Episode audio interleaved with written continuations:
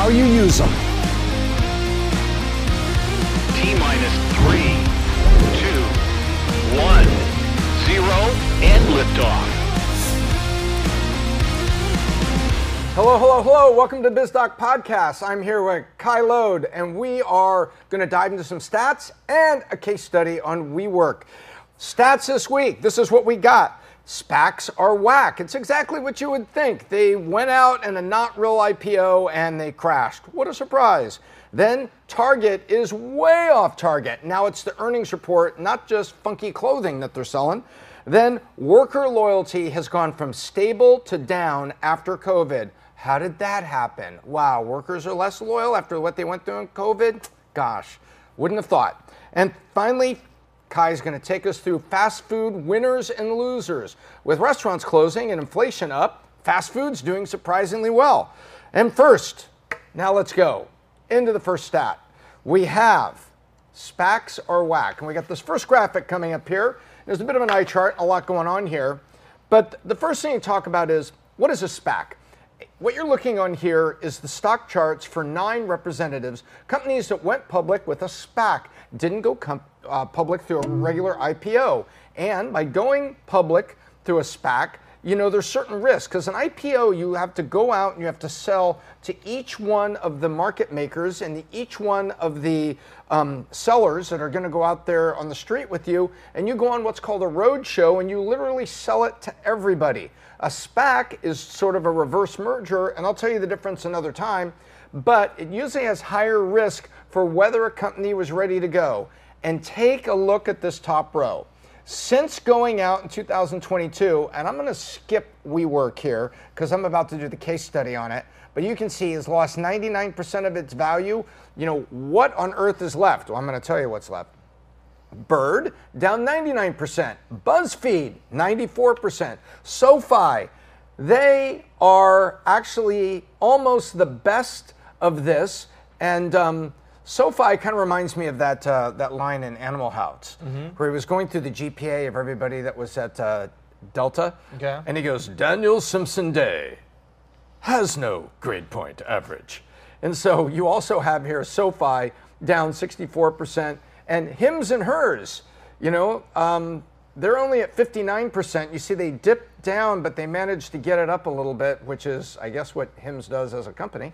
But take a look at these 23andMe down 91%. I mean, this is amazing. When you see this as an independent guy with a 401k, with an IRA, I mean, Kai, what do you think about when you see this? And this is supposed to be reputable companies that have gone public 23andMe, Opendoor, Hims, Hers, BuzzFeed, SoFi. SoFi is a very reputable uh, uh, financial services company uh, providing alternative finance and loans to a, a segment of America with their name on a freaking stadium in Los Angeles where the Super Bowl was played. Yeah, no, so everybody knows who they are. But when you see this as a younger independent investor, what do you think? I mean, it's it's crazy, and I think the the easiest thing to see on this chart is if when you look at when these companies went public through SPACs, uh, all of them are between what 20 end tail end of 21 to 23, which is when the COVID bonanza and, and the markets were just going crazy. So.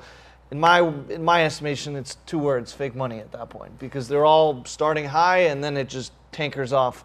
Where if the best one is down 59% in what two years, two and a half years, if that's the best performance you have in terms of that, it just goes to show how ballooned they were starting off and then having to adjust. So the interesting thing I see about this is they started during a very turbulent time, but the question for me is once the market like the market stabilizes and potentially goes down, will these go down with it? Is this the bottom for them or is this just merely like the middle point?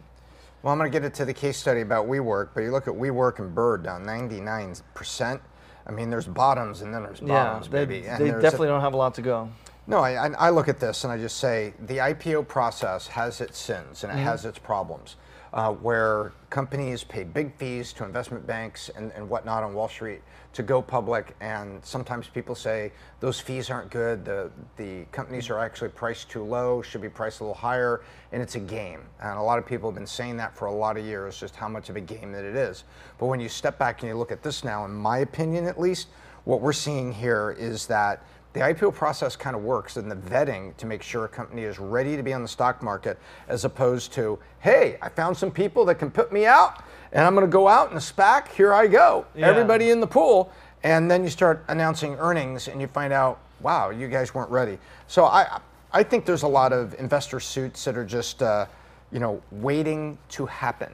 You know, Yeah, no, Um, for sure. And, and the other interesting part, which we looked at last week, was how the SPAC the SPACs are done. Like we had, it was it was slowly, stably moving in terms of how many companies went public with SPACs or through that uh, process, and then it took off during those two years, and then it just like stabilized again. So I think that it's not necessarily SPACs itself that don't work. It's more so the process and the timing of when they did end up going live that Yeah, yeah. that really missed the mark. But They're- they're there's not- another company that missed the mark. Yeah, it's not. It's not just they've. Um, they're not in fashion anymore. It's like they're. It's it's worse than out of fashion. Yeah, it's like, no, it's- it's you wanna a bad trend. You can't do it. You can't do No. SPACs now. You, you can't do it. No one. Who's who's going to do it? So, which doesn't really lead to this, but it does lead to this. So going out public, if you're not ready, you are really off target with what you're going to be telling the market. And speaking of off target, Target is off target. Yeah, they've uh, they've had a rough quarter for sure. And we got to take a look at this. Oof. 26 consecutive quarters where sales grew stayed the same. So Target was there, a little bit of a rebrand, you know, things that were going on, uh, not rebrand, more of a reposition, slightly more upscale, and doing a pretty good job of it. And then, Yep, no, absolutely. I mean, they 20, 26 consecutive quarters, and then you see it's down. Uh, sales slumped down five percent year over year in 2023 Q2, and they're down almost 20, almost 30 percent since what the peak of Q4 2020. So it's been a it's been a rough few years, and obviously a lot of people are upset about what they've been doing with the way they've been pushing um, certain of those um, more woke clothing and stuff like that with the with the whole Pride Month, which is in many ways what kicked it off. But we see here too before they had a few slumps, whether it's Q4 2013 when there was a data breach, and then in 2016 when they had a couple years. But then they reinvested money back into the business. They worked on improving the stores, which kind of stabilized and was able to take it off here with the with capitalizing on the COVID bonanza. I mean, I remember going into Target and there were all empty shelves, so that definitely is, is good for their bottom line on that end. Um, but they've definitely woken up to this situation right here. well, I think you also have to look at what happened in Q2. Um, so we live in a diverse world. Yep. There are same sex couples that have babies, have surrogates that have their babies or adopt, and they have families. And they go into Target for diapers, clothing, and all this thing, what have you. And serving a diverse market in America, uh, a, diverse audience in America that happens to be diverse by lifestyle, is not the same trying to over cater to a single highly volatile, volatile you know, radioactive element in that audience where everybody, including many same-sex couples, were like, "Hey, you, you haven't. This is no longer pride. This isn't pride. This is lunacy. What you're talking about here is people call it trans. Other people call it cross-dressing. I'm just quoting what the media has said. And there's a lot of people that are um, in the, the same-sex community that will say this is cross-dressing. There is no there is no sex change. It's just cross-dressing. They haven't taken hormones. They haven't had surgery. They're just cross-dressing. Um, you know, from a swimmer that's no longer that was disqualified. He can't swim in the Olympics because he says you ain't really a girl, dude. You know, that thing hanging down. That's not a girl part. And so he can't swim in talking about Yep. you know who Yep. um, who won the Ivy League championship and now can't swim in the Olympics. So they said, time out. Saying you identify as female is different from actually becoming female. You didn't become female, you just said you felt female, you had emotions female, you were identifying female, and you got in the water as a man and you kicked their ass. And so that is what caught Target out, is they thought, I think that they were, you know, catering to maybe, you know, the trans community, kinder, gentler trans community inside of the, the same sex, you know, market. Mm-hmm. And the whole thing blew up because it's like, no, there was an undercurrent that said, you know, women in this country were, you know, being deprived and things were being lost. And right in the middle of that, they made the wrong decision and they just paid for it Yep. in a big way. So target off target. It didn't have to be that way. You know, they have a, a tremendous amount of people in their stores of all kinds of lifestyles, and you tried to over cater to one, and you just, as they said, you walked out in the backyard and you stepped in it, and um, more than once, and then you fell and you did a face plant in it. So, good luck to you. So, that happened at the end of, uh, you know, 20 Q2, Q1, Q2, right? Yeah, Q1 Yeah, May, if May obviously leading like, up to good May luck and to you. You know, building up good luck there. to you. So it'll be interesting to see how they bounce back now as uh, Q3 and Q4 for the year to see if they're able to make a correction or if they're kind of just doubling down on, on that. And my oh my, how the world has changed. And the world changes fast on you, such as before, after COVID. Let's take a look at this chart and let's look at worker loyalty. So, what we see here is before COVID, from like 2007 to 2017, 18, you had loyalty, meaning what percent of workers have been at a company 10 years? And it was about 33%, give or take. Uh, total was 33. Men a little bit more, women a little bit less, but they follow the lines of each other. But look what happens, you know, as you go into COVID and then you come out. It is it is dropping and it's about to be sub 30%. When you take a look at this, you look at trends that were over time. Now you look at workers doing this, and I think workers are doing this because a lot of companies were opportunistic coming out of COVID, and workers weren't, you know, all this work from home stuff wasn't power to the workers. There's a bunch of things that happened here that actually hurt workers, and now they're voting with their loyalty.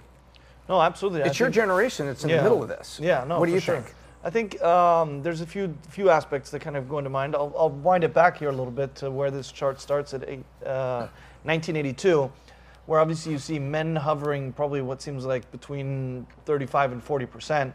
Um, which makes sense. And then as time goes on, as technology evolves, there's there's obviously more speed in the market.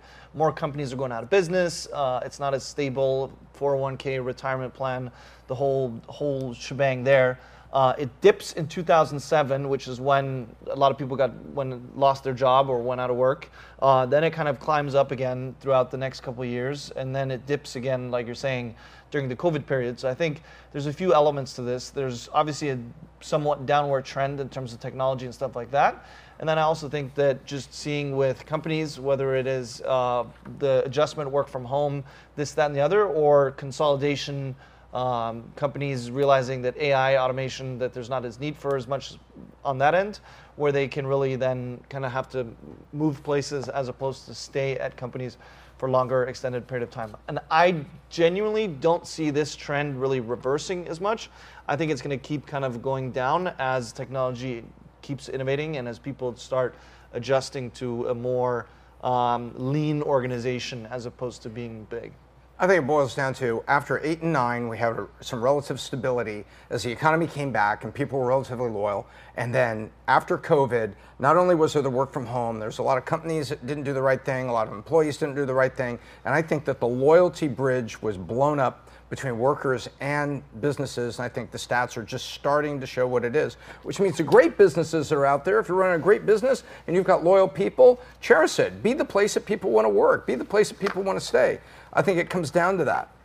And speaking of coming out of COVID, so when we came out of COVID, we had a lot of things going on. And here we go now with fast food. Yep. Look at this. This is the net income of the majors. And take a look at McDonald's. If you looked at basically rolling net income as a in terms of market share, McDonald's owns it. Mm-hmm. And then Yum Brands, which is KFC, Pizza Hut, Starbucks growing again, Chipotle. Chipotle's gone up and down with all the problems that they had with you know um, food contamination. Yeah. And then restaurant brands, you see Burger King not having it. So this is really interesting, and you see that the profits have grown from actually enduring COVID, middle of 22, coming back. They dipped a little bit during COVID, but they've they've rallied quick. And I was looking at this, and it's it's that for people under 40, fast food is slightly bigger percent of their lunch budget now than it was before COVID. So people are actually turning to fast food, which isn't particularly healthy, and so fast food is showing the profits. But now, where is that? Let's go take a look at where it is. Next slide. And we look at it right here. Who's building and who's shrinking? Starbucks, after all the troubles that they had going into COVID, they've actually opened 429 stores. Interesting. From end of 2022, from end of 21, Jersey Mike's, look at that, 297 stores. But now look at the bottom, Subway, minus 571. After they had that whole thing with the uh, spokesperson and the pedophilia, just Yep. disaster, and they've had that's franchisees actually closing Yeah. because they felt that the brand was so radioactive. Because remember, if you're a franchise operator, you got to keep your franchise happy, or they're going to close. And I attempted to look up and find out of the 571 subways that closed, how many of them went across the street to open a Jersey Mike's location or just flipped their location? No. Um, I was not able to find the correlation there, but the numbers talk to it. And you look also at Burger King has lost locations. And then there's, you know, Baskin Robbins and Jack in the Box and things. Yeah. But I find it very interesting that Starbucks, Jersey Mike's, and Chipotle are moving and the others aren't. And it shows up on the other side in the share of profits. No, for sure. I think also the discrepancy in terms of the 571 and then the next up is 91. I mean, Subway closed more uh, franchise, franchise franchise locations than the rest of the other ones on the chart here. Five times more. Uh, exactly. So the the other thing here that I was looking at with the uh, with the revenue and stuff like that was um, I was looking at which of these have the most stores and then which of or locations and then which of them are generating the most revenue. So I had a chart here that uh, Malik can pull up here where we were looking at the difference between the um, revenue generated from the locations because obviously some of these places have a lot more locations, right? So if you have more locations, you're going to do more sales. Uh, but ultimately, what it comes down to in many ways is how much sales per location, right? Um, so if we look at the top here, McDonald's has the most locations at, at 40,000 locations. Um, Subway, 37,000, which obviously they're now taking a hit in terms of being able to sustain that and grow. Uh, Starbucks, 36,000 locations, and they're up there on the top of building out more locations. Um, then we continue down KFC, Burger King, kind of, it just kind of trickles down. Now, on the next slide here, we can see the interesting part about which of these are generating the most revenue, right? So if we look at uh, the USA, we have 32.3 billion is Starbucks. Then we have 31.3 billion is KFC, which is interesting. Uh, Burger King, then McDonald's, but then look at uh, Chick-fil-A. 18.8 billion with 2,700 locations. Now that's a They have a tremendously loyal audience. and they're they're turning they're turning over a lot of revenue per location on on that end. So obviously running a very efficient business there. There you go. Well, I know where I'm eating and not eating, and I tend to eat healthy. And a lot of those on the fast food, God bless them, good companies. uh, I'm not going to be eating there anytime soon. You know, if it's if it's healthy, that's where I'm going to do it, and that's where I'm going to spend my dollar, especially in an age of inflation. Um, that's and you know, I'm not going to give up health for convenience. But um, I don't have a gourmet chef doing lunches either, so I gotta I split the difference there and just be sensible. So that's what we got. Now I'm going to go over to the other studio and I'm going to get ready for the WeWork case study. Getting back in the first section where we're talking about WeWork and we were talking about what was happening to SPAC companies. Well, WeWork was more than a SPAC; it was whack. Let's go. All right, here we go. So I said I would talk about WeWork. I'm going to talk about WeWork. In the comments for this week's case study, you're going to see a case study I did on WeWork way back when. That was before things got kind of funky, so there was a little part of me that was a little bit, not bullish, but a little bit optimistic of what I thought they could be. And we're going to put that case study in the comments. However, what I'm going to take you through today is a rather bloody ending. And so here we go with WeWork which a lot of people are joking, as in we won't, as in won't exist very much longer, because there's talk of a corporate bankruptcy turning this into a disastrous commercial real estate smoking crater. But let me first take you through it. Once upon a time, we have founders and CEOs. So these two guys, they look happy, don't they? Miguel McKelvey on the left here and Adam Neumann on the right. Adam Neumann would become famous for drinking tequila at work, treating people really badly, uh, buying a Gulfstream 650 with investor money, and a variety of other things. I'm not going to go through all of them, but suffice to say, if you go back and look, that was a Silicon Valley guy born in Israel, not from Silicon Valley, but partying and doing exactly what the worst of Silicon Valley unsupervised CEOs would do. which led to him his ouster.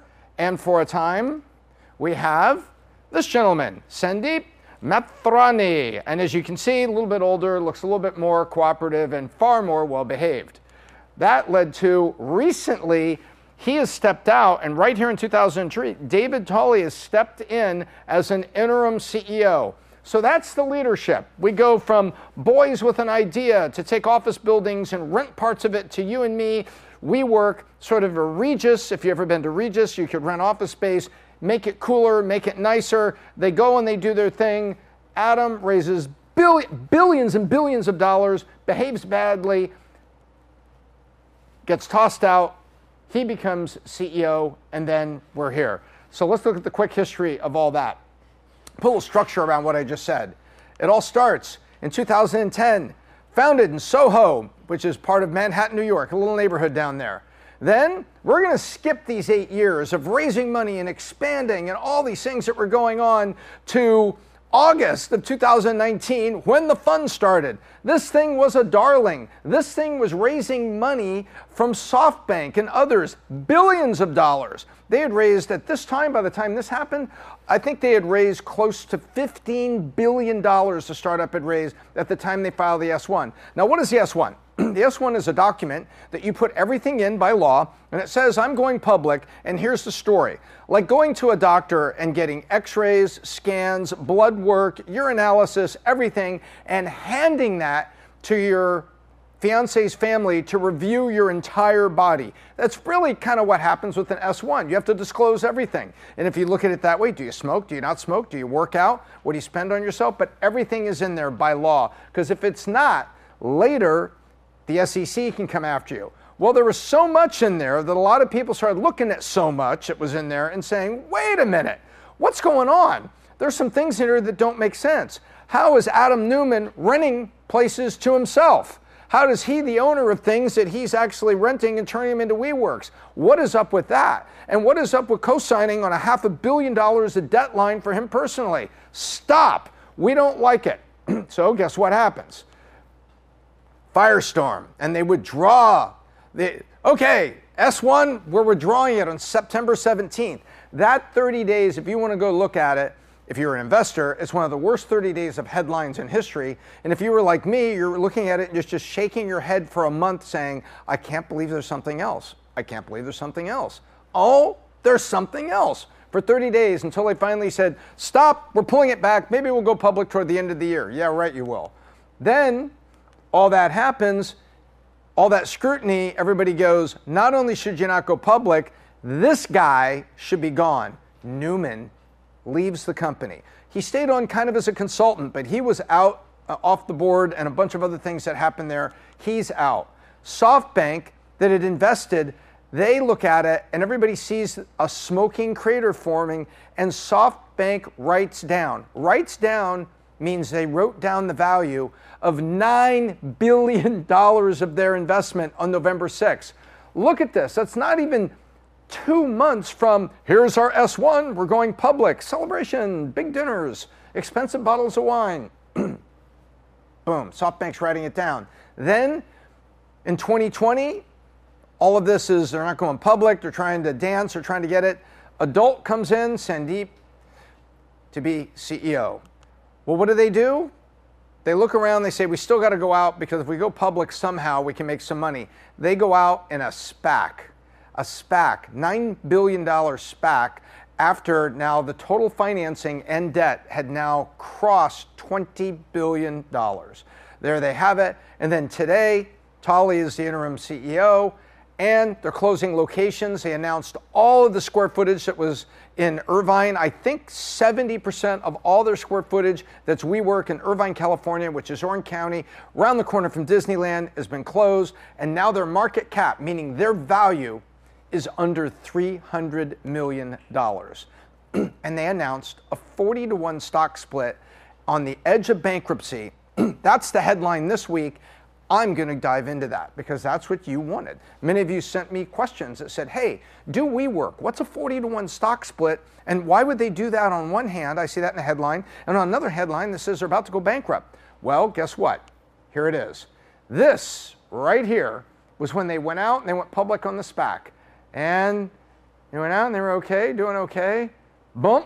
Oh, oh, oh, oh. That's, by the way, ladies and gentlemen, that's 14 cents. The stock is trading at 14 cents. 14 cents, a dime and less than a nickel. That's where it's trading now, and the market cap is at $285 million, which means the implied value of this company right now is $285 million after a multi billion dollar valuation. So, what does a stock split do? If your stock is trading at $1,000, sometimes you do a 4 to 1 split to make it 250. So it's more affordable on a per share basis. That's very common. Amazon's done a lot of stock splits. a lot of companies do. Trading at 250, you do a 5 for 1 split, now it's trading at 50. More shares can spin around and it's more affordable on a per share basis. A reverse split is where you take 40 shares off the market and put one back out worth the 40. Well, 40 times 14 cents a share is something around five bucks. So 40 shares go off the market, one share stays, and now it's worth five bucks. Why is that important? I'll tell you why. If you fail to maintain a minimum price, that is bad because you will get delisted. And this is on the New York Stock Exchange, and the New York Stock Exchange is talking about delisting the company. Well, if you delist the company on the stock exchange, you can't sell more stock in the future, which is one way that companies raise money. Especially if you're losing money, the way WeWork is, you may need to use the public market as a way to raise money if you can. But nonetheless, the option goes away if you're delisted. And it's very tough to get back to being public if you're delisted. It's not just flipping a switch back and forth. There's a big review that has to happen. Wait, your stock was so inexpensive because your earnings or a controversy or something came up was so bad that the implied value based on the buyers and sellers, what they're willing to pay for your stock was so low, they're like, no, you know, you're gone. so what do you do? You take the current price of 13 cents, 14 cents, 40 to 1, there's the 520. Now you're above the $1 you have to stay on, but it's artificial.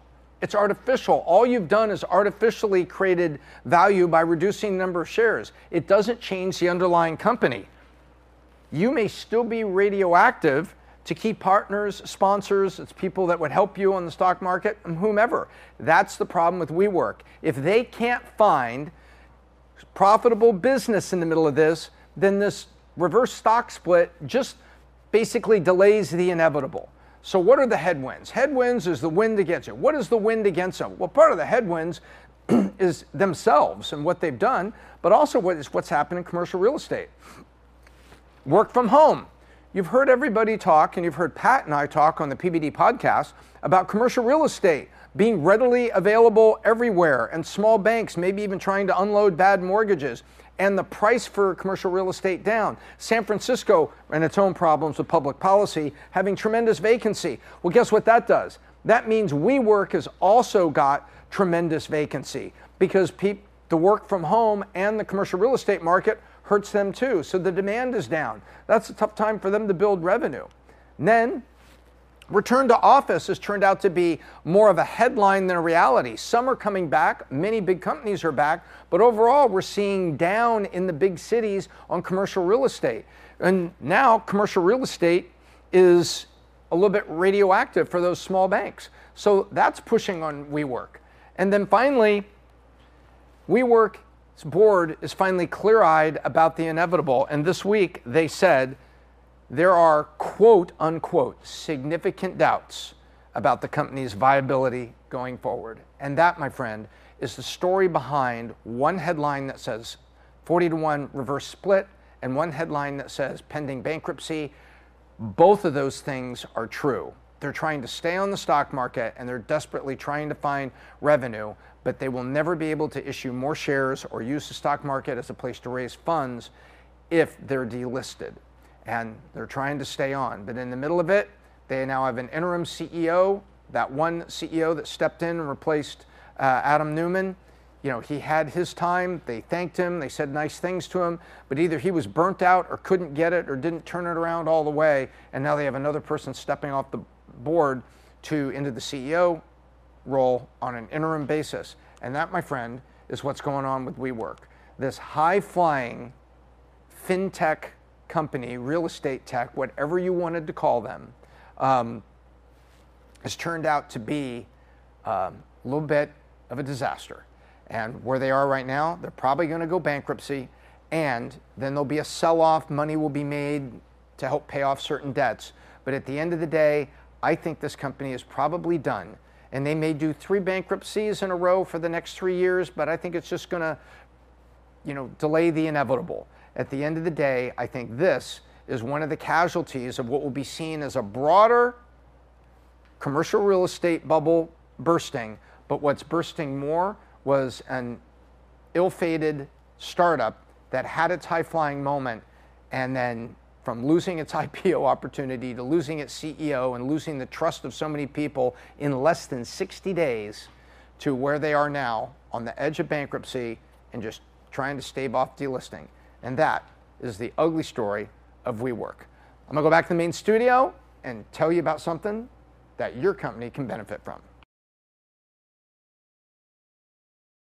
I love those case studies. Leave a comment down below and please subscribe. Let me know what case studies you want to see next. As for now, I want to tell you about something. There's one week to go as we film this particular case study. We're nearing the end of August 2023, and there's one week before an exciting event that we want to bring more value to you as an entrepreneur, an entrepreneur, or a leader in a company, wherever you may be. And that is the Vault Conference presented by Valuetainment. The Vault Conference has got some great speakers this year. There's one week to, for you to be there. Or if you're already coming, consider a couple extra seats to bring some of your staff so they can get benefit as well. These speakers are going to be there. I've told you about them. Patrick Bet David, that I'm kind of standing in front of right there, of course, the founder of the Vault Conference, and he's there every year speaking about sales, strategy, and more. And you, as an attendee, you get a very thick binder full of areas to take notes and great insights to all the topics that are being discussed.